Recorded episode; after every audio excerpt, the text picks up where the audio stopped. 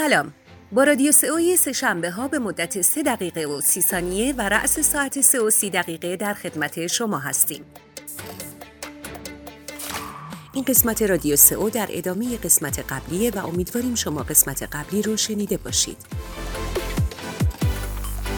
ورزشکاران ماهر و سئوکاران با تجربه بر روی یک موضوع مهم توافق دارن و اونم اینه هیچ میانبری که بتونه در یک بازی خاص شما رو به نتایج مد نظرتون برسونه وجود نداره.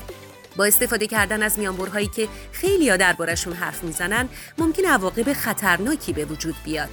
هیچ قرص جادویی که بتونه فرد تنبل و چاق رو به یک ورزشکار ماهر تبدیل کنه وجود نداره.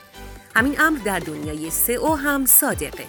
شما نمی‌تونین یه برنامه لینک بیلدینگ خودکار پیدا کنین و به کمک اون سایت ضعیفتون رو در موتورهای جستجو نشون بدین. به دست آوردن نتایجی که موندگاره به زمان و کار سخت نیاز داره. تغذیه برای رسیدن ورزشکار به نتایج مد نظر بسیار اهمیت داره. حتی یک برنامه تمرینی عالی و رژیم از پیش برنامه ریزی شده هم نمی‌تونه در صورت نبود تغذیه مناسب ورزشکار رو به نتایج مد نظر برسونه.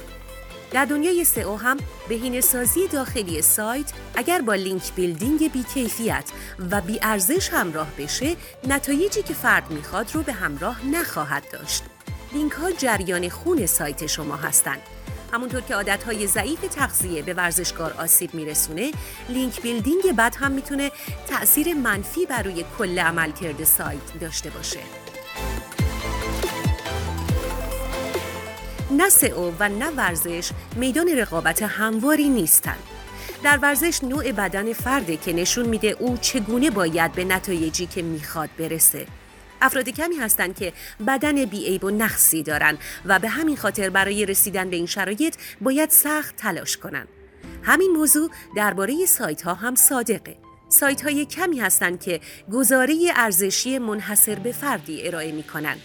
گزاره ارزشی منحصر به فرد قابلیت های برجسته، محصولات و خدماتیه که برند رو فوراً در میان کاربران محبوب می‌کنه. گاهی اوقات باید بر این مشکلات غلبه کنید. خیلی از سایت ها و افراد اون رو که برای درجه یک بودن نیازه نمی‌تونن تأمین کنن.